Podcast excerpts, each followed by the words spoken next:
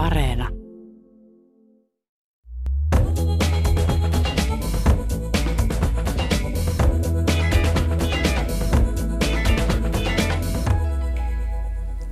Valokuvaa ei aluksi pidetty taiteena, vaan mekaanisena tapana tallentaa todellisuutta. Piktorialismi muutti suhtautumisen. Piktorialismi on kansainvälinen taiteellinen ja tunteellinen tyylisuunta, joka inspiroi valokuvaajia myös Suomessa 1900-luvun alkuvuosikymmeninä. Kuvaajat inspiroituivat symbolismista ja utuisesta impressionismista. Minä olen Pia-Maria Lehtola. Kulttuuri Ykkösen vieraina ovat taidehistorioitsijat, intendentti Anni Valennius ja amanuenssi Max Fritze. Lämpimästi tervetuloa. Kiitos. Kiitos paljon. Suomen valokuvataiteen museossa on nyt esillä näyttely Piktorialismi valokuvataiteen synty. Tämä on näyttely suomalaisesta piktorialismista, jonka valokuvat kuuluvat pääosin Suomen valokuvataiteen museon kokoelmiin. Näyttely perustuu Suomen valokuvataiteen museon monivuotiseen tutkimushankkeeseen ja sen yhteydessä on julkaistu kattavaan tutkimukseen pohjaava artikkelikokoelma kirjamuodossa. Näyttelyssä on esillä valokuvia utuisesta tuomiokirkosta, lumisesta eteläsatamasta purjeveneineen, romanttisista asetelmista, joissa kukkia ja viinilaseja ja myös aistillisia naisia löytyy näistä valokuvista. Aloitetaan avaamalla piktorialismi-käsitettä. Mikä on ominaista tälle tyylisuunnalle?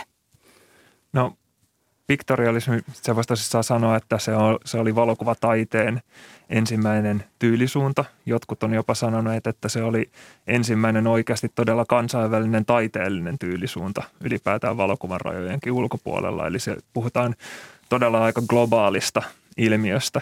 Mutta piktorialismi ei ollut mikään tämmöinen kauhean yhtenäinen tyylisuunta. Voi enemmänkin puhua tämmöisestä perheyhtäläisyyskäsitteestä, jossa on tiettyjä niin kuin – yhteen sitovia elementtejä, jotka on esimerkiksi juuri tämmöinen niin pehmeä piirtoinen, niin kuin sanoit, utuinen estetiikka, tietty maalauksen kaltaisuus siinä estetiikassa, e, tietyt erikoismenetelmät, joita käytettiin, jotka oli hyvin vahvasti sidoksissa nimenomaan tähän piktorialistiseen ilmaisuun. Ja tämä sana piktorialismi, mitä se tarkoittaa? No sillä on juurensa niin tämmöisen englantilaisen valokuvaaja H.P. Robinsonin kirjasta, kirjasta, jonka otsikossa tämä pictorial, pictorialist-sana esiintyy. Ja sillä viitattiin niin kuin, äh, kuvan tai siis vähän niin kuin maalauksen kaltaiseen valokuvaan suoraan sanottuna. Että niin – siitä tämä piktorialisti tai piktorialismi-termi oikeastaan sitten levisi englanninkieliselle alueelle. Suomessa sitä ei käytetty, vaan me käytetään sitä ikään kuin retroaktiivisesti kuvaamaan tätä ilmiötä. Myös Suomessa, josta aikalaiset puhu lähinnä taiteellisena valokuvauksena. Niin mm. siitäkin keskusteltiin, että onko tämä oikea, oikea otsikko meidän näyttelylle ja meidän julkaisulle, mutta, mutta koska kyse on niin kuin kansainvälisestä ilmiöstä ja ja ehdottomasti tämä suomalainen liittyy siihen, niin on luontevaa käyttää sitä vakiintunutta käsitettä kyllä. Ja tosiaan piktorialistinen kuvakäsitys rantautui Keski-Euroopasta ja Ruotsista Suomeen 1890-luvun lopussa. Ja millaisia nämä Keski-Euroopan piktorialistit olivat? No piktorialismi voisi sanoa, että se kehittyi ja kypsy harrastajavalokuvaajien niin organisaatioissa kunnolla 1880-luvulta eteenpäin. Eli äh, siinä vaiheessa, kun valokuvaustekniikka kehittyi niin pikkasen saavutettavampaan suuntaan, niin siitä alkoi tulee yleisempi harrastus myös ja se alkoi vetämään puoleensa niin melko varakkaita tai hyvin toimeen tulevia sivistyneistä ja edustavia harrastajia, joilla sitten oli niin mahdollisuuksia keskittyä kuvaamaan taiteellisin periaatteen, toisin kuin sit niin ammattikuvaajat, jotka siis teki valokuvaa työkseen ja joutuu hyvin usein kuvaamaan melkein kuin liukuhihnalta ateljeessaan muotokuvia ja semmoiselle niin kuin taiteelliselle niin etsiskelylle ei siinä juurikaan riittänyt aikaa. Eli 1880-luvulta alkoi ympäri Eurooppaa niin yleistymään nämä tällaiset eräänlaiset kamerakerhot, kameraseurat, jossa niin nämä harrastelijavalokuvaajat sitten tätä vaihtoideoita ja siellä keskusteltiin ja väiteltiin ja kirjoitettiin paljon valokuvasta. Ja sitten nämä kirjoitukset ja kannanotot levisi Suomeen sitten myös. Eli täällä hyvin ahkerasti luettiin sitten just nimenomaan niin etunenässä ruotsalaisia ja saksankielisiä kirjoituksia, mutta kyllä niin englanninkielisiä myös. Ö, voitko kertoa joitakin nimiä sieltä Keski-Euroopasta, jos joku nyt kiinnostuu ja haluaa tutkia myös näitä keski-eurooppalaisia tähtiä? no näitä saksalaisia nimiä, mitä mm. Suomessa luettiin, oli muun muassa Heinrich Kühn, joka kirjoitti aika paljon niin näistä tietyistä jalopaiноmenetelmistä, niin kuin kumi, kumibikromaattimenetelmästä tai kumipainona silloin puhuttiin siitä. Ja sitten tota Alfred Lichtvark oli yksi. Ja tota, niin heitä oli aika paljon, mutta sitten oli muutama tämmöinen niin keskeinen kirjoittaja, jotka julkaisi kirjojakin ja joita sitten niin tilattiin näiden suomalaisten amatöörivalokuvajien yhdistyksiin. Ja sitten muutama suomalaisista oli, oli aloittanut uransa ja, ja työskennellyt, eli oli myös niitä, pieni joukko myös näistä piktorialisteista oli ammattivalokuvaajia, niin jo, joilla oli joko työuraa tai sitten jonkinnäköisiä opintoja tai, tai, tai asumisjaksoja Euroopassa, jotka sitten olivat, ikään kuin suomalaiset saattoivat olla mukana siellä piktorialismin kentällä myös Suomen rajojen ulkopuolella, mutta myöskin sitten vaikutteita tuli sitä kautta. Suomen valokuvataiteen museossa on esillä tosiaan myös eurooppalaisten piktorialistien teoksia ja pysähdyin pitkäksi aikaa erään triptyykin eteen. Siinä nainen on ristin juurella, toinen nainen katsoo miettelijänä vaaleanpunaista kukkaa ja kolmas nainen on pukeutunut valkoiseen asuun ja huiviin ja katsoo palvovasti valkoista kyyhkystä. Näissä kuvissa on uskonnollisuutta ja romanttisuutta. Onko tämä sitä tyypillistä piktorialismia?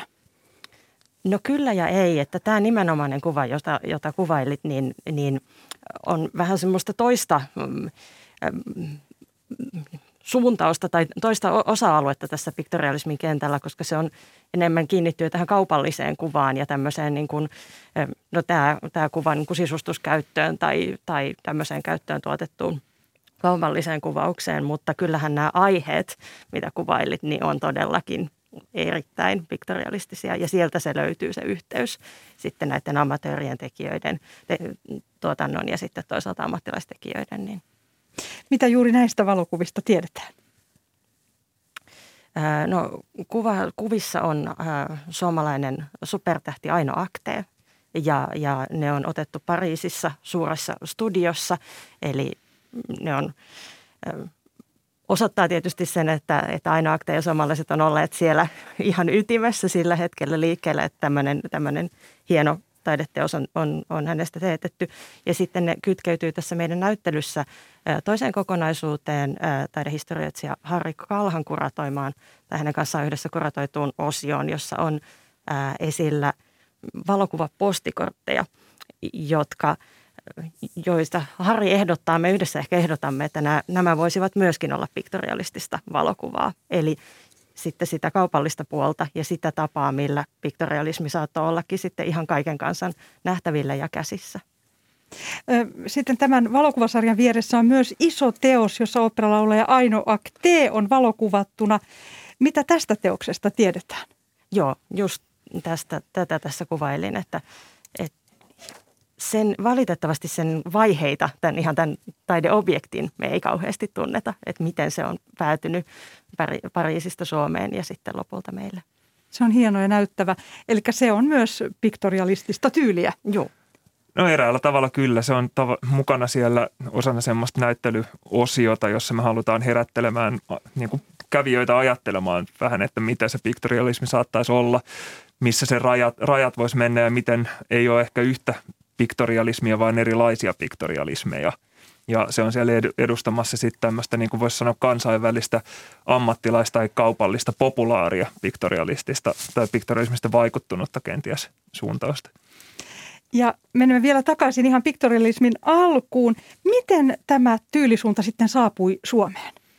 Öö, no oikeastaan pitää aloittaa si- siitä, että että tota, niin – se tuli myös amatöörivalokuvaajien niin tämmöisestä yhteen lyöttäytymisestä sen niin kuin suomasta keskustelufoorumista, eli siis Amateur Photography Clubben i Helsingfors oli ensimmäinen – tämmöinen amatööri, amatöörikuvaajien yhdistys Suomessa perustettiin 1890-luvun siinä vaihteessa. Mm. En muista tarkkaan, että oliko se 89 vai 89, 89, joo. Eli Suomessa ei oltu mitenkään kauhean kaukana jäljessä tätä kansainvälistä kehitystä siinä, että kun näitä niin järjestöjä perustettiin. Ja oikeastaan alusta asti sitten tämä AFK sitten alkoi julkaisemaan erilaisia äänenkannattajalehtiä. Ne yleensä kesti muutaman vuoden ja sitten perustettiin seuraava lehti, kun jostain saatiin rahaa ja intoa, mutta niistä voi kuitenkin seurata sitten niin kuin tämmöisen piktorialistisen diskurssin syntymistä. Eli siis sitä, miten taiteesta alettiin yhä niin enemmän puhua mahdollisesti taiteellisena itseilmaisun välineenä, nimenomaan tämmöisiin tietyin piktorialistisin termein. Ja voisi sanoa, että siinä noin 1897 alkoi sitten todenteolla niin kuin keskustelu, että silloin samana vuonna julkaistiin useita eri artikkeleita aiheesta näissä AFK-julkaisuissa ja niin samana vuonna sitten semmoinen varsinainen puuhamies, niin tämän suomalaisen piktorialismin taustalla norjalaissyntyinen Daniel Nyblin sitten esitteli näitä niin Euroopassa piktorialistien suosioon niin nousseita menetelmiä, kuten hiilivedostamista ja kumipainomenetelmää näille AFK-jäsenille. Joo, että nämä amatöörikuvaajien yhdistykset oli, oli aivan niin kuin keskeisiä tässä, että toisaalta niin ne oli niin kuin paikkoja tämän ilmiön kehittyä, mutta myöskin niitä perustettiin, jotta niin kuin olisi paikka kohottaa sitä valokuvauksen taiteellista tasoa tai ylipäätään sitä ilmaisua. Mikä oli sitten ominaista tälle suomalaiselle piktorialismille, Anni Valenius? No, suomalainen piktorialismi, toisaalta se on yhteismitallista kyllä kansainvälisen piktorialismin kanssa, mutta me, me esitetään nyt tämän meidän tutkimushankkeen pohjalta, että joitain erityisiä ominaispiirteitä sillä on, tai jotain, mikä on erityisen tyypillistä suomalaisille. Yksi niistä on ää, tämmöinen tietynlainen ää, ääripäiden välttely, mm. että ää, ja Max on ainakin väittänyt, että se voisi olla yksi syy siihen, että piktorialismi oli niin pitkäikäistä Suomessa. Että, Joo, eli tota, niin ääri, siis tämmöinen kultainen keskitien kulkeminen oli hyve, jota niin suomalaiset piktorialistit korosti usein, varsinkin tämä edellä mainittu Nyblin korosti hyvin vahvasti siinä 1900-luvun ihan alussa. Ja tämä koski niin erityisesti näitä niin kuin – uusia menetelmiä ja sitä, että niin kuin missä niiden rajojen pitäisi kulkea. Ja siis kun me ollaan puhuttu tässä siitä piktorialistisesta pehmeäpiirtoisuudesta ja utuisuudesta, niin se ei saanut mennä sotkun puolelle. Eli siis ei saanut mm. tehdä liian pehmeäpiirtoista näistä kuvista, vaan siinä piti aina säilyttää tietty fokus pääaiheeseen. Ja sitten sillä utuisuudella saatiin peittää alleen tiettyjä häiritseviä sivuseikkoja valokuvassa. Myös niin kuin aiheet Suomessa oli niin melko maltillisia, eli ei semmoista niin kuin räikeätä erottisuutta tai mm-hmm. niin kauhean raflaavaa niin kuin tätä lavastettua symbolistista kuvaa Suomessa ei tehty. Kyllä näitäkin on näitä esimerkkejä. Mm-hmm. Me puhutaan ehkä nyt siitä, että kuinka yleisiä niin, ne Suomessa niin. oli. Ja kuinka pitkälle vietyjä. Joo. Ja Joo. paljon näkyy olevan myös luontokuvia. Kyllä, joo. Sen huomasin näyttelyssä. Joo, että ehdottomasti yleisimmät aiheet suomalaisilla piktorialisteilla on toisaalta maisemat ja sitten, sitten henkilökuvat. Ja sitten taas maisemissa niin luonnonmaisema dominoi tosi vahvasti. Pikkasen siellä sitä kaupunkiympäristöäkin pilkahtaa, Helsinkiä, ja sitten toisaalta tämmöistä niin kuin, äm, keskiaikaista tunnelmaa on etsitty erilaisista kohteista Suomessa, mutta, mutta kyllä se niin kuin luonnonmaisema, ää, kesämaisema, ää, saaristo, meri ja sitten miksei myöskin ne lumiset puut, luminen kaivopuisto ja mm. sateinen mm. kaivopuisto on hyvin edustettuna. Kaivopuisto kaikkina vuoden aikoina. Kyllä. ja Suomenlinna tosissaan. Suomenlinna siellä semmoisena my- mystisenä paikkana. Ähm, itseäni viehätti suuresti, kun näin Esplanadin utuisena. Se oli mm-hmm. jotenkin aivan uudenlainen kuva. En ole koskaan aikaisemmin nähnyt niin kaunista maalauksellista kuvaa. Niin, tämä oli osa Walter Jakobsonin niin, tota, muistaakseni voitokasta kilpailusarjaa näissä niin ensimmäisissä piktorialistisissa, suur, piktorialistisissa suurissa näyttelyissä Suomessa 1900-luvun alussa Ateneumissa, eli palkittiin jo omana aikana. Niin, että vaikka niin kuin nämä tietyt aiheet dominoivat, niin sitten kuitenkin kyllä siellä piktorialistien joukossakin löytyy arvostusta vähän niin kuin sille monimuotoisuudelle aiheista. Toinen semmoinen vähän poikkeusaihe on tämä toinen palkittu kuva. Sa, joo, myös Jakobsonin kuva tästä tota, niin, hiilikonetta tai tämmöistä hiili, niin, ää, se lämmittää, joka niin kuin lapoo hi, hi, hiiliä. Niin kuin, niin, joo, eli tekee raskasta fyysistä joo. työtä. Että sellaisia murtumia tähän niin kuin söpöyteen, kauneuteen ja utusuuteenkin sieltä löytyy. Kyllä. Ja tosiaan puhuin jo aikaisemmin tässä näistä laivoista, purjeveneistä, lumisista, mm, satamamaisemista. Nekin on jotenkin hyvin, hyvin, vetävät vahvasti puoleensa ja huomasin, että pitkään katselin niitä. Joo, aika paljon just näitä tota, niin – kesänviettoaiheita, niin jo, johon sitten näiden tota, amat, amatöörien keskuudessa aika selkeästi purjehdus myös liittyi, niin, tota, niin näitä satama- ja purjehduskuvia kyllä, kyllä löytyy. Yksi merkittävä tekijä tässä oli sitten 20-luvulla kuuluisa arkkitehti Oiva Kallio, joka oli myös ahkera purjehtija ja Helsingin merenkävijöiden aktiivijäsen ja sitten myös Suomen palkituimpia piktorialisteja sieltä 20-luvulta, niin sitten näissä yhdistyy nämä eri intohimot sitten näissä hänen kuvissa. Joo. Joo, tosiaan yllättävää on tosiaan, että nämä tekijät olivat varakkaita amatöörejä, joilla oli rahaa hankkia hyvä kuvauskalusto.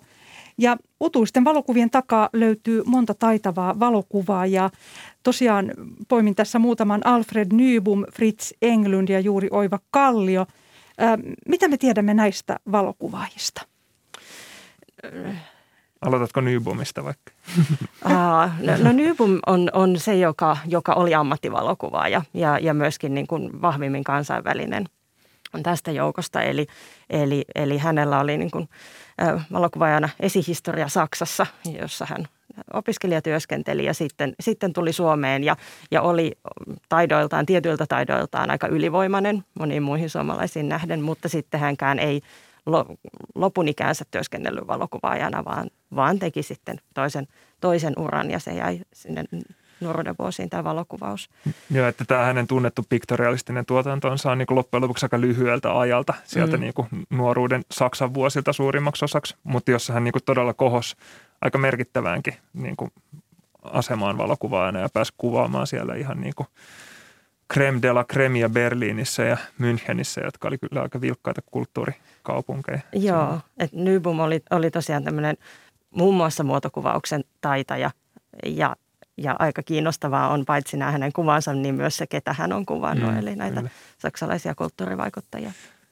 Näistä, sitten jos mennään eteenpäin, Fritz Englund taidettiin mainita Suomen naulakonttorin johtaja, Joo. jos muistan oikein. Ja Fritz Englund, tota, niin hän saattaa jollain tavalla nyrjäyttää meidän käsitystä siitä, mitä suomalainen piktorialismi oli niin kuin hänen suuntaansa, koska jos me puhutaan nyt niin kuin vähän meidän kokoelmista, että mitä meillä tästä piktorialismista on, niin meidän kokoelmissa niin su- meillä on tuhansia vedoksia, mutta kolme tuhatta niistä suunnilleen on mm. Fritz Englundilta. Eli siis tämä on aivan heittämällä suurin niin säilynyt suomalaisen piktorialistin kokoelma, jossa on siis säilynyt nähtävästi kaikki mahdolliset kokeilut ja eksperimentoinnit tekniikoilla ja aiheilla. Ja siellä on niin kuin samasta negatiivista kymmeniä joskus niin kuin eri versioita, jos on kokeiltu värejä ja jos on just sitä niin kuin epätarkkuutta hiottu ja kaikkea muuta, josta pystyy nähdä vähän, että millä tavalla niin kuin mm. ollaan päädytty sitten semmoiseen lopulliseen näyttelyvedokseen esimerkiksi. Että se on kyllä todella niin kuin rikas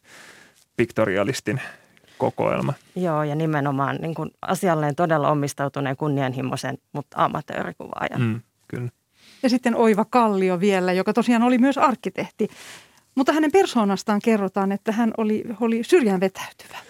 No ehkä tämä pohjaa siihen, että tota, niin Kalliosta on vähän vaikea löytää tämmöistä niin kuin, tota, henkilökohtaista niin kuin ku, kuvausta. Eli siis hän ei jättänyt mitään kauhean suurta kirjallista aineistoa jälkeensä tai hänen ääni, äänensä kuuluu aika vähän sit, kun niin kuin häntä alkaa tutkimaan, mutta tota, niin, kai, kai häntä on noinkin, joo, no, noinkin ku, pystyisi kuvailemaan sitten, että niin oli kuitenkin sitten aktiivinen näissä eri järjestöissä, että ehkä se ei niin kuin ihan koko totuutta kerro se mm. syrjää vetäytyvä kanssa, että just näissä mer, niin merenkävijöissä kuin sitten niin, äh, tästä AFKsta niin 1920-luvun alussa irtautuneessa suomenkielisessä niin amatööriseurassa, eli Helsingin amatöörivalokuvaajan yhdistyksessä, joka sitten on muuttanut nimensä kameraseuraksi. Niin hän oli ihan näitä keskeisiä niin kuin alkuperäisiä kameraseuralaisia.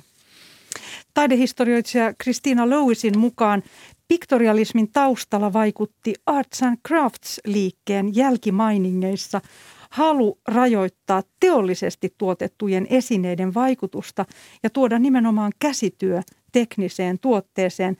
Miten tämä käsityö sitten näkyy juuri näissä piktorialistisissa valokuvissa?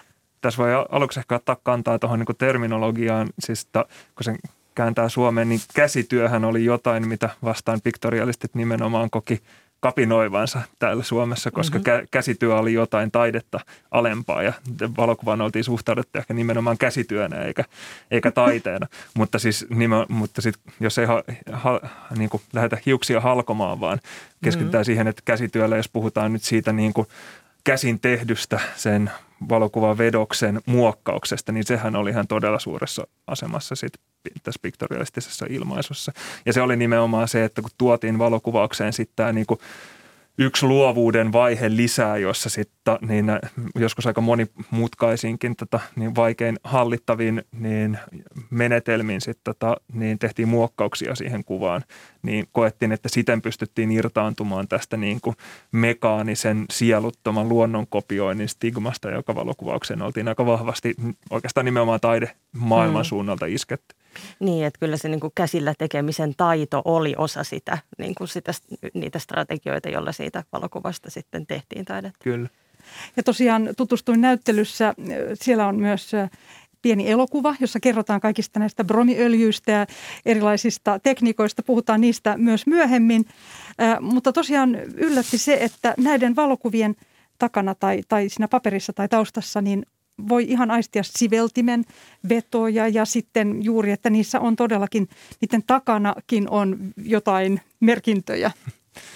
Joo, Joo kyllä. Haluatko... Ei, varmaan oltiin sanomassa samaa, että ne on todellakin niin kuin tosi materiaalisia ne niin kuin nämä taideteokset ne, niin kuin, ja kolmiulotteisiakin ja niin kuin taideobjekteja ja uniikkeja oikeastaan aina.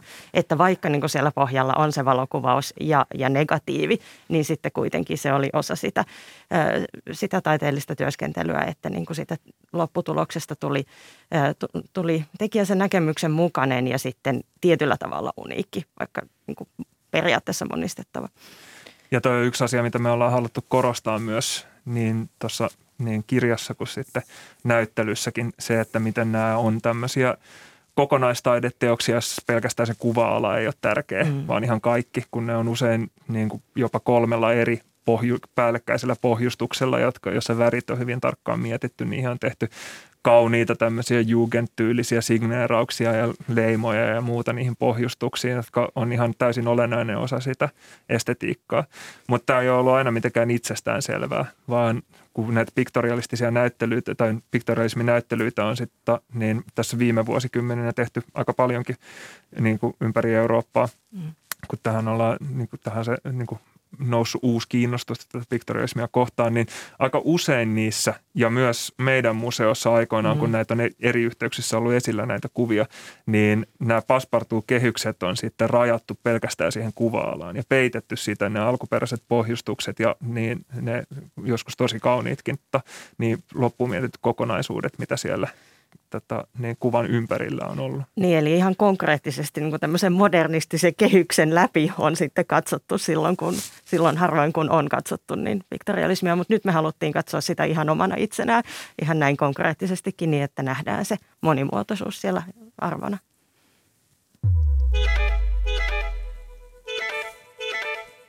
Kuuntelet Kulttuuri Ykköstä, jossa tänään keskustelemme piktorialismista, yhdestä valokuvauksen suunnasta – jossa utuisuus ja impressionismi olivat tavoittelemisen arvoisia. Olen Pia-Maria Lehtola, vieraanani ovat taidehistorioitsijat intendentti Anni Valennius ja amanuenssi Max Fritze. Nyt keskustellaan kohta piktorialismin malleista, mutta heti ensin kysyn, valokuvaajien joukossa oli myös naisvalokuvaajia. Mitä tiedämme heistä? No jonkin verran tiedetään ja siis se tiedetään, että tähän aikaan, josta me nyt puhutaan, eli 1800-luvun loppua, 1900-luvun alkua, niin valokuvaushan oli Suomessa naisille ihan mahdollinen ammatti ja ammattivalokuvaajissa naisia oli aika merkittäväkin osuus, mutta piktorialistien joukossa naiset on tosi pienessä osassa. Että kun me tehtiin tätä tutkimusta, niin me oltiin välillä aika turhautuneitakin siihen, että eikö me löydetä niitä naisia. Mutta äh, siihen löytyi selityksiä, että miksi heitä ei löydy. Siis on mahdollisesti ja varmasti myös naisia, joista me ei vaan tiedetä ja jotka on tehneet näitä tällaisia kuvia. Mutta esimerkiksi nämä amatöörivalokuvien yhdistykset oli äh, tosi konservatiivisia, äh, yläluokkaisia herraseuroja – aluksi jäseneksi ei edes voitu hyväksyä naisia. Tai naiset saattoi osallistua, mutta epämuodollisesti ja huviretkillä seuralaisena ja niin edespäin. Eli heidän valokuvaajuutensa jäi ihan marginaaliin. Ää, mutta, mutta muutamia naisia me ollaan löydetty, kyllä. Ää. Keitä he olivat? Täällä ainakin yksi suomalaissyntyinen Viipurissa syntynyt Siiri Fischer Schneevoigt kiinnosti. Mikä Joo. hänen tarinansa on?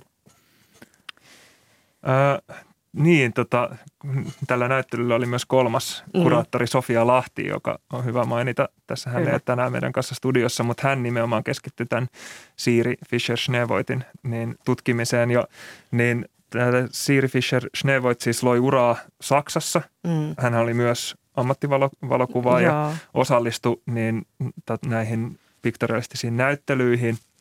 Ja tota, valitettavasti niin hänen vedoskokoelmaansa niin kuin ei ole mm. meidän tietojen mukaan säilynyt. Että tota, niin esimerkkejä tunnetaan kyllä hyvin painettuina noista ajan niin valokuvausjulkaisuista, mutta tota, niin semmoisia niin näyttäviä isoja originaalivedoksia, niin me ei olla kyllä sit onnistuttu juurikaan löytämään. Niin, me tiedetään, että hän oli olemassa ja hän oli arvostettu ja muutamia tämmöisiä painettuja esimerkkejä hänen kuvistaan. Ja meillä on yksi hänen vedoksensa näyttelyssä esillä, mutta, mutta toivotaan, että jatkotutkimus hänestäkin paljastaisi lisää. Tässä kirjassa kerrottiin, se oli mielenkiintoista, että juuri nämä lähikuvat, joita hän otti, että niissä oli, toi, tuotiin esiin kuvattavan luonteen – se on kiinnostavaa. Joo, ja tämä liittyy just tähän piktorialistiseen muotokuvaan. Eli, eli tämä oli niin yksi niistä piktorialistien tavoitteista. Eli ää, jotain, mitä he halusivat tuoda, mitä he halusivat muuttaa valokuvauksessa. He kritisoivat tosi paljon tätä oman aikansa massamuotokuvatuotantoa. Sitä pidettiin tämmöisenä vaan mekaanisena ää, ei minkäännäköisiä taiteellisia arvoja tai ilmaisullisia arvoja omaavana valokuvauksena ja, ja he pyrkivät ää, löytämään uuden ilmaisuvoimaisemman tavan kuvata ihmistä, jossa se näköisyys ei ole se ainut asia, vaan koitetaan tavoittaa se henkilön luonne, persoona ja ilmasta sitä. Eli tämä piktorialistinen murros valokuvassa tarkoitti siis myös hyvin vahvasti sitä, millä tavalla niin kuin malli oli siinä valokuvassa. Mm. Että se ei ollut pelkästään sit se kuvaustapa ja tekniikka ja muut, vaan siis myös tämä niin kuin tunteellinen poseeraus niin oli aika iso osa tätä piktorialistisen muotokuvan yhtälöä. Ja tämä on yksi tapa, jolla se niin kuin naisten tekijyys ehkä sitten niin kuin tulee vähän niin kuin sivuoven kautta näihin kuviin. Eli naismalleja käytettiin paljon, kauniita naisia muotokuvattiin paljon, he olivat niin suosittu aihe. Ja eihän tämmöisiä kuvia olisi syntynyt ilman näiden mallien aktiivista osallistumista. Eli he olivat ihan tärkeässä tai todella keskeisessä roolissa siinä, kun tuotettiin näitä kuvia. Joo, just tätä mallien tekijyyttä me ollaan haluttu korostaa sitten myös tuossa kirjassa. Sen, sen huomaa myös näyttelyssä. Valokuvissa poseeravat kiinnostavat ja myös eksentriset henkilöt. Ja olen huomannut, että somessa on nyt jaettu kuvia erästä salaperäisestä eteerisestä kaunottaresta, jonka nimi oli Maud Allen. Alfred Nybum on kuvannut häntä Berliinissä. Ja tässä luen Maud Allenin pienen, oman pienen tekstin. I have gone through such hours, yes days, when I felt I should have to give everything up and become an ordinary mortal, doing ordinary spirit-killing things. Tässä on Maud Allenin ajatuksia. Kuka hän oli Max Fritz ja olet tutkinut häntä ja kirjoittanut hänestä? Joo, mä kirjoitin lyhyen tekstin hänestä meidän museon verkkosivuille, koska mä sain siis tota, eräältä niin valokuva, tai itse asiassa taisi olla niin tanssin historiasta kiinnostuneelta niin asiakkaalta yhteydenoton, joka oli tunnistanut siis tämän Modellenin näistä Alfred Nybomin ottamista kuvista.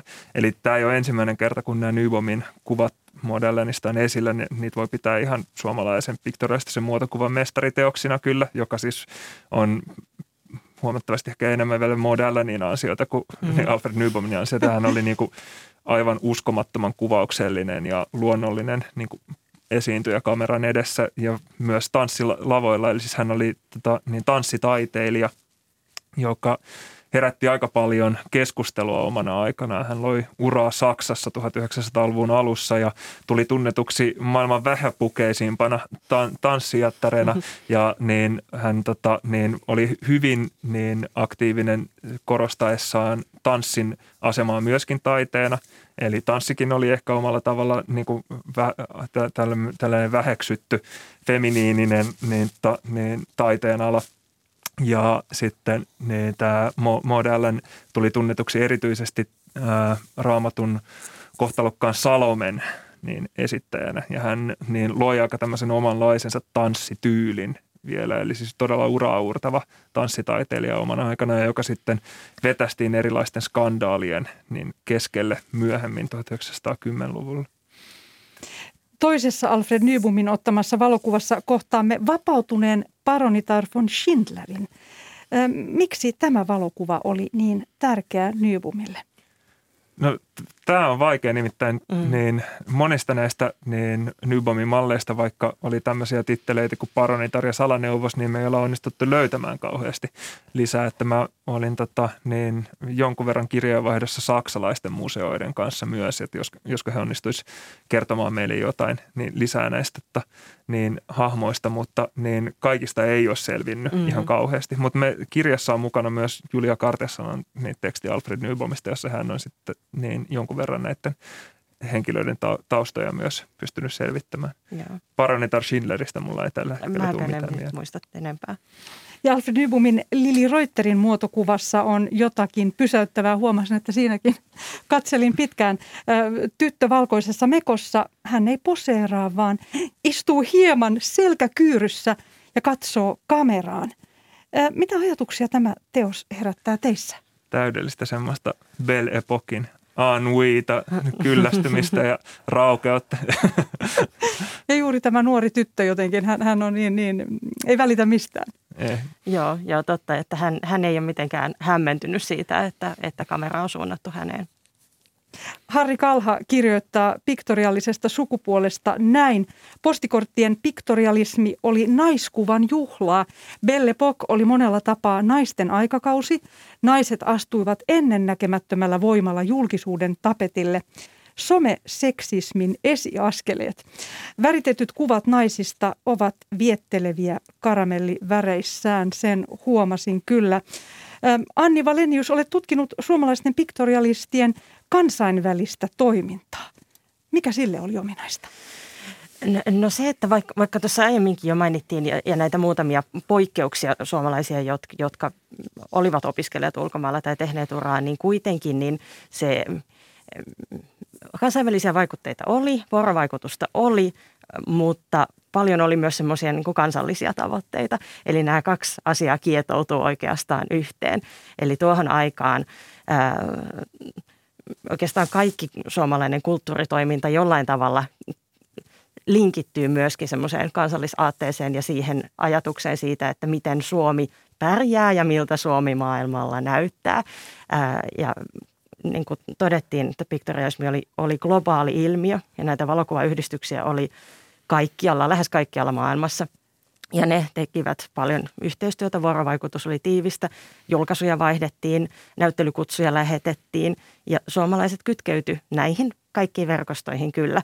Eli jo muutaman ensimmäisen toimintavuoden aikana AFK-yhdistys sai kutsuja useammalta mantereelta ja, ja myöskin vedoksia lähetettiin näyttelyihin. Eli sillä lailla se oli aidosti kansainvälistä vuorovaikutusta kyllä, mutta sitten kun, kun suomalaiset lähetti niitä valokuviaan esimerkiksi ulkomaille näyttelyihin, niin, niin silloin oltiin, oltiin todella kiinnostuneita, että miten Suomi pärjää. Joo, ja, se on hyvä mainita, että näyttelyt oli siis kilpailuita melkein poikkeuksetta Nimenomaan. aikoihin. Joo. Ja näyttelyssä tosiaan on esillä myös kuvia Ateneumin ensimmäisestä näyttelystä. Mitä siitä tiedämme? Joo, eli 1903 voisi sanoa, että piktorialismi rynnisti myös niin suuren yleisön tietoisuuteen Suomessa. Eli silloin AFK oli vahvasti järjestämässä niin muutaman sidosryhmän kanssa sitten ta, niin Suomen ensimmäistä yleistä valokuvanäyttelyä. Eli me ei voida puhua pelkästään niin kuin piktorialisminäyttelystä, vaan siellä esitettiin valokuvauksen eri alalajeja, tieteelliset kuvat, siellä oli ammattilaisten mm. ottamat kuvat, siellä oli reproduktioita maalauksista. Vähän niin kuin sitä sun tätä, että semmoinen kunnon sillisalaattinäyttely, mutta huomio siellä vei kyllä niin siellä niin Ateneumissa näyttävästi esillä olleet taiteelliset kuvat, eli se piktorialistien osasta. Ja se todella niin kuin löi ällikällä silloin kriitikot ja yleisön, kun se todella avarsi sitten niin näkemyksiä siitä, että mitä valokuvaus saattaa olla ja kuinka, kuinka taiteellista se saattaa olla. Ja se tuli mulle oikeastaan aika yllätyksenä, kun luki sitä vastaanottoa siihen näyttelyyn, mitä päivälehdissä siitä esimerkiksi kirjoitettiin, että niin kuin kuinka valokuva otettiin oikeastaan niin taiteena vastaan, niin melko yksilitteisesti, että sanottiin, että tämä näyttely todistaa, että valokuva voi olla taidetta eikä vain ammattia ja näin. Kun aika useinhan sitä niin on sanottu, että Suomessakin valokuvasta tuli taidetta vasta 1970-luvulla e- ehkä. Niin, tai, tai 90-luvulla. Tai 90-luvulla, että aina vähän vaihtelee, että milloin mm. siitä tuli, tuli taidetta. Onhan se selvää, että, niin kuin, ei se, että tämä on niin kuin valokuvan taidekenttä – niin ei ollut valmis 1900-luvun alussa, eikä se voinut sitä vakiinnuttaa asemaansa kunnolla siellä taite- taiteen mm. kentällä, kun ei ollut mitään valokuvataiteilijan koulutusohjelmaa tai mm. näyttelyitä järjestettiin yksi vuosikymmenessä ja, ja näin edespäin. Mutta sitten se vastaanotto, mikä kriitikoilla oli, niin hyväksy kyllä valokuvataiteen. Ja suurella yleisöllä. Et se oli kyllä. tosi hauskaa, että siis näyttelyhän oli menestys, kävijöitä oli todella paljon mm. ja myöskin se välittyi näistä niin aikalaislehti, lehtijutuista, että se oli niin kuin yleisesti hyväksyttiin ja innostuttiin puhuttiin näistä teoksista. Kyllä, että sen ajan Helsingissä, niin kun se oli kaksi viikkoa vaan auki se ensimmäinen yleinen valokuvanäyttely 1903, niin sen näki 2500 ihmistä kuitenkin, joka oli kyllä hyvä, mm. hyvä lukema. Mm. Ja sitten kun ihmiset siitä niin puhuu ystäville, niin kyllä aika moni varmasti ties, mitä taiteellinen valokuvaus tarkoitti mm. 1900-luvun alussa Helsingissä. Ja tämä on niin mielenkiintoista. Itse ajattelen, että se on jollain tavalla ihmisläheistä ja juuri se, että sieltä löytyy tunteita ja potretteja ja, ja ju, juuri kotona otettuja kuvia kans. Studio ei välttämättä ollut se oikea paikka, vaan myös kotona valokuvattiin. Eli tämä tuli lähelle ihmistä. Se, mikä on mielenkiintoista, on se, että uuden piktorialistisen maisemakuvan kivijalaksi asetettiin impressionistisen maisemamaalauksen tutuksi tekemä käsitys ihmissilmän näkökykyä mukailevasta esitystavasta. Miksi liian tarkka kuva koettiin valheelliseksi? Joo, eli just niin kuin sanoit, niin aika samoja argumentteja siinä käytettiin kuin mitä niin tietyissä maalaustaiteen teorioissa oltiin esitetty. Eli niin koettiin, että niin liian tarkka kuva on valheellinen, koska se ei esitä luonnollista tapaa nähdä. Eli valokuva kone, tämä oli nyt se argumentti, joka mm. silloin esitettiin, en ole tätä mieltä. Itse esitti kaiken niin, kuva, niin siinä kuva-alassa, jonka se, jonka se nappasi, niin yhtä tarkkana ja ei tehnyt mitään eroja sen välillä, mitä tämä valokuvaaja halusi itse siinä kuvassa korostaa ja mitä hän piti näkemisen arvoisena. Ja sitten tämä liian tarkka kuva oli selkeästi tämmöinen niin koneellinen luomus ja nimenomaan tämmöinen koneellinen ja sieluton toisinto ulkomaailmasta. Mutta sitten kun siitä teki pehmeäpiirtoisempaa, teki ehkä kes- tämmöisestä yhdestä niin valokuvaajalle niin kuin tärkeästä aiheesta, niin terväpiirtoisempaa ja muusta kuvasta niin utuisempaa. Sitten koettiin, että se oli totuudellisempi tässä luonnollisen näkemisen tai optiikan mielessä. Ja sitten myös tässä pystyttiin tekemään sitä taiteellista valintaa siitä niin aiheesta ja korostamaan sitä niin kuin kuvaajan tärkeäksi koko, kokemaa aihetta. Jossain näistä saksalaisista teksteistä, just mitä niin siellä AFKssa luettiin, niin siellä sanottiin, että taidemaalari voi poistaa sikolätin vuoristomaisemasta, mutta jos ottaa siitä, että niin mm. Valokuva ja kuvan, niin sitten sit tulee kuva sikolätistä eikä siitä vuoristomaisemasta se sikolätin taustalla. Eli siis nämä oli sitten tavallaan ratkaisuja tällaisiin niin kuin yleisesti valokuvauksen ja ta- taiteellisen efektin tiellä olleisiin ongelmiin. Niin, että se ikään kuin ne, ne ohjakset onis, on sillä taiteilijalla, kuvan tekijällä eikä sillä kameralla. Kyllä. Ja tosiaan tekniikat ovat uskomattomia. Tässä kerrotaan kumibikromaatista, platinavedoksista, hiilivedoksista, bromiöljystä. onko näin, että tämän päivän digitaaliset valokuvat, nehän perustuvat pikseleihin, mutta perustuvatko nämä piktorialistiset valokuvat tosiaan ihan myös fysiikkaan, kemiaan, tekniikkaan? Ehdottomasti. Kyllä, Eli siis, joo. Tota, niin olisi ollut kiva, jos meillä olisi ollut meidän niin konservaattoreita niin täällä tota, niin mukana myös kertomassa vähän näistä tekniikoista tarkemmin. Niistä voi kyllä puhua ihan loputtomiin heidän tietotaidollaan ja hehän teki tähän kirjaan myös sit, tota, niin aika kattavaa tutkimusta, aika uraurtavaa tutkimusta Suomen mittapuulla niin kuin valokuva niin teosten materiaalisuudesta. Eli aika monelle, joka on katsonut vaikka dokumentteja maalaustaiteesta, niin on tuttuja jo tällaiset erilaiset analyyttiset metodit, materiaali, materiaalitutkimusmetodit, joita maalauksiin on käytetty, mutta aika harvoin niitä on suunnattu niitä mittalaitteita valokuviin. Mutta sitten nämä piktorialistiset teokset on kyllä siihen todella hedelmällistä maaperää, koska nämä oli aika pelle pelottomia nämä tota, niin amatöörikuvat parhaimmillaan, että niin kuin meidänkin niin konservaattori Riitta Koskivirta sanoi, että sieltä voi löytyä mitä vaan sieltä niin kuin kuva-aineesta, että, että niin, siellä ollaan niin kuin, oltu todella mielikuvituksellisia ja luovia sen että, niin, kanssa, että miten se kuva muodostuu. Jännittävää. Ähm, amerikkalainen valokuvaaja Alfred Stiglitz on sanonut, että atmosfääri eli ilmapiiri on se väylä, jonka kautta me näemme kaiken – Siksi tunnelmakin pitää olla läsnä valokuvassa. Atmosfääri pehmentää kaikki ääriviivat, se häiventää rajat valon ja varjon välillä ja oikea ilmapiiri myös auttaa saamaan etäisyyttä. Se, mikä atmosfääri on luonnolle, niin sitä on sävy valokuvassa.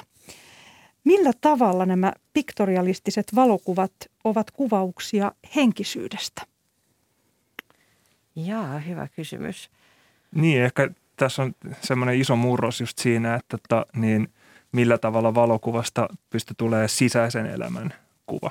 Eli ei vaan tämä jo tässä haastattelussa usein nostettu kopio mm. jostain, vaan niin taiteilijan oman vaikka maiseman herättämän tunnekokemuksen siirtäminen tämän teoksen kautta katsojalle, joka niin kuin näihin aikoihin oli ihan niin kuin itsestäänselvyys maalaustaiteen puolella. Eli just tämmöinen niin yleensä, yleisesti toisteltu niin Emile Zolan la, lause niin taiteesta, että taide on niin luontotemperamentin läpi nähtynä. Eli taiteen tehtävä ei ollut välittää luonnon näkymää, vaan henkilökohtainen tunteellinen tulkinta luonnosta. Ja piktorialististen niin läpimurtojen kautta koettiin, että valokuvalla oli nyt mahdollisuus samaan. Eli siis nimenomaan tar- tarjota niin sen pelkän luonnon näkymän sijaan kuvia taiteilijan sisimpään. Eli siis sitähän se liittyy hyvin vahvasti tämmöiseen tietynlaiseen niin henkiseen niin, lataukseen, joka sitten näkyy myös, jos me puhutaan henkisyydestä mm. toisella tasolla, niin näkyy kuva-aiheissa myös. Säkin mainitsit nämä muutamat rukoilevat niin, naiset, joita niissä kuvissa esiintyy. Tämä oli Suomessa semmoinen niin kuin kanssa – usealla eri kuvaajalla esiintynyt niin kuin kuvatyyppi tämmöinen niin kuin naismalli Madonnana, eli siis erilaisiin tämmöisiin niin kuin nunnan mm. niin kaapuihin viittaa, viittaaviin niin, ta, asuihin puettuna sitten ta, mm. kuvattuja malleja. Ja just nämä tosi monet yhtymäpinnat maalaustaiteeseen, mitä tässä koko ajan tulee ilmi, niin, niin tämä oli vähän tämmöinen kaksiteräinen miekka, koska sitten niin kuin paljon myös sitä kritiikistä, jota jo, jo varhemmin ja sitten varsinkin kun aika kului, niin kohdistettiin viktorialistiseen ilmaisuun ja näihin tekijöihin ja näihin teoksiin, niin, niin viittasi siihen, että se on – se on vain maalaustaiteen kopiointia. Eli niin kuin koitetaan tehdä maalausten näköisiä valokuvia, valitaan aiheita, jotka on tuttuja maalaustaiteesta, että, että mikä tässä on niin kuin omaa, jolloin sitten niin kuin nämä kriitikot ikään kuin typisti sen, sen piktorialismin vaan niin kuin siihen ilmeisimpään, mitä niistä kuvista, kuvista tuli vastaan. Joo, eli eihän piktorialismia voi ymmärtää ymmärtämättä sen ajan niin kuin keskustelua taiteesta ja taiteen määrittelyjä, jotka oltiin suurimmaksi osaksi kuitenkin kuvataiteessa tehty maalaustaiteen ehdoin. Eli Piktorialismi oli siitä jännä tämmöinen niin uudistava kulttuuriilmiö, että sehän oli valokuvaukselle täysin vallankumouksellista uutta ilmaisua, mutta nämä piktorialistit ei kuitenkaan lähteneet haastamaan sitten tämmöisiä maalaustaiteen vakiinnuttamia käsityksiä taiteesta. Joten piktorialismi oli tavallaan niin valokuvauksen tapa olla taidetta maailma, maailmassa, jossa maalaustaide oli sanolleet ehdot siitä, mm. että mikä niin kuin, voi olla kuvataidetta ja mikä ei. Niin, tietyllä tavalla se oli aika ovella strategia. Kyllä, niin olikin. Ja sitten niin tosissaan niin kuin Anni sanoi, että myöhemmin sit se kritiikki oli sitä, että se oli vain imitaatiota ja niin totta kai siis piktorialismi ja maalastaiteen väliset yhteydet oli hyvin likeiset, mutta imitaatiosta puhuminen poistaa kyllä kaiken niin kuin siihen väliin mahtuneen mm. niin originaaliuden ja luovuuden, mitä niin kyllä näillä piktorialisteilla riitti. Mm itse huomasin näyttelyssä, että rauhoituin. Eli nämä on, kun nämä on kuvia todellisuudesta, mutta kuitenkin pehmeämpiä, mystisempiä, niin jollain tavalla se vaikuttaa myös omaan kokemiseen todellisuudesta, kun on katsonut näitä kuvia. Esimerkiksi Oiva Kallion tutkijan yössä on, on mystisyyttä, kynttilä palaa avatun kirjan takana ja tämäkin jollain tavalla oli kiinnostava hetki keskittymisestä, mikä on tänä päivänä monelle ihmiselle hyvin, hyvin vaikeaa. Ja sitten tosiaan nämä Madonna-valokuvat, myös Oiva Kallion valokuvaamat nunna, nunna, nunna kaapuun pukeutunut nainen – ja tämä oli myös yksi joo. asia sitten, mistä Victoriasmi on myös kritisoitu, tämmöinen kaunis eskapismi, että tota, mm. niin, sehän tarjoaa, tämän, niin kuin tässä, tässäkin ennen lähetystä kuultiin aika, aika raskaita, raskaita uutisia, niin Victoriasminen tämmöinen niin kuin kepeä, kepeä kuva tarjoaa kyllä niin muuta ajateltavaa myös vaikeina aikoina. Ei, ei siinä, että suosittelen ketään ummistamaan korvia mm. niin kuin siitä, mitä maailmalla tapahtuu, mutta jos tarvitsee hieman lepoa mielelle, niin piktorialistiset kuvat sitä kyllä tarjoaa. Kyllä, tämä, tämän uskon. Palataan vielä näyttelyyn Daniel Nyblinin omakuvassa. Kohtaamme taiteilijan, joiden silmät ovat sokean näköiset. Miksi ja millaisella tekniikalla hän sai valokuvattua tällaisen katseen?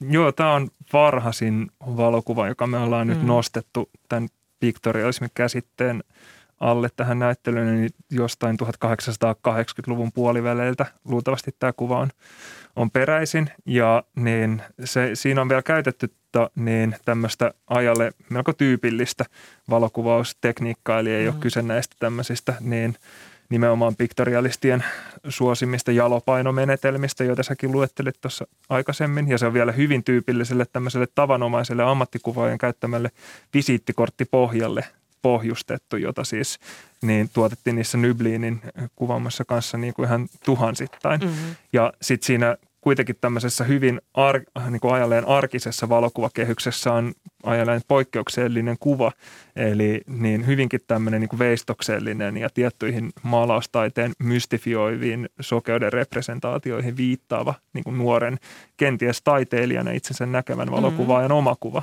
joka on, se on mulle ollut ehkä vähän semmoinen niin kuin piktoraistinen avaus tietyllä tavalla. Vähän semmoinen niin kuin täältä, täältä tullaan valokuvakin voi olla. Kerro vielä niistä silmistä. Niin ne silmät, niin Nyblinhan kuvasi itsensä siinä pitkällä valotusajalla siten, että hänellä oli silmät auki ja kiinni siinä valotuksen aikana ja sitten siitä tuli semmoinen jännittävä, niin kuin vähän kalvomainen niin kuin efekti hänen silminsä pupillit ei erotu kunnolla, joka sitten just muistuttaa esimerkiksi niin kuin maalaustaiteen sokeuden representaatioita. Ja siis maalaustaiteessa sitten kun me mennään tähän niin symbolismin puolelle, niin sokeushan voi tarkoittaa vaikka, vaikka mitä tahansa. Joskus sillä ollaan, joskus se on ollut tämmöinen kriittisempi niin esitystapa, jossa niin sokeus on totta kai merkinnyt niin kykenemättömyyttä nähdä edessä olevaa totuutta, mutta useimmiten se on kuitenkin ollut tämmöinen niin kuin tietynlaiseen ei ulkoiseen näköön, vaan sisälle kääntyneeseen mm. henkiseen tai profeetalliseen näköön viittaava esitystapa.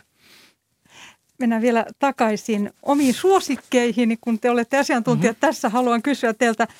Fritz Englundin Gunhild-vaimostaan ottama valokuva on myös pysäyttävä.